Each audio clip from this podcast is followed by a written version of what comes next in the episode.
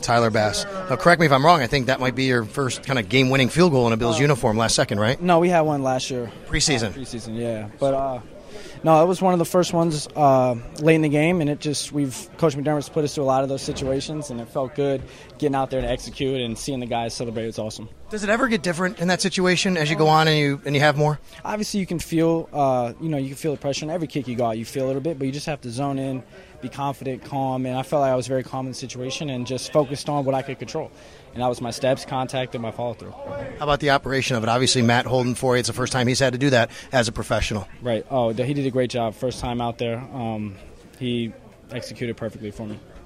Thanks, Tyler. You're welcome. You could spend the weekend doing the same old whatever, or you could conquer the weekend in the all-new Hyundai Santa Fe. Visit HyundaiUSA.com for more details. Hyundai, there's joy in every journey.